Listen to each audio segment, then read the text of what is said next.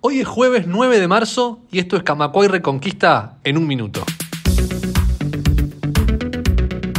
Se desarrolló ayer con enorme concurrencia la marcha del 8M en Montevideo, acompañada por muchas acciones en el resto del país. También ayer la secretaria de Género del PIT-CNT solicitó una entrevista a la ministra Albeleche para reclamar presupuesto que atienda la emergencia de la violencia basada en género.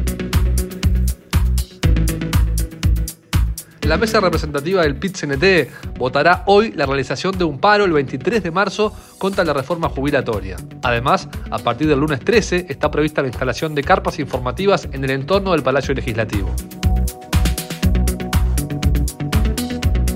En Brasil, el presidente Lula presentó un proyecto de ley que prohíbe el pago de salarios diferentes para hombres y mujeres que desempeñen la misma función.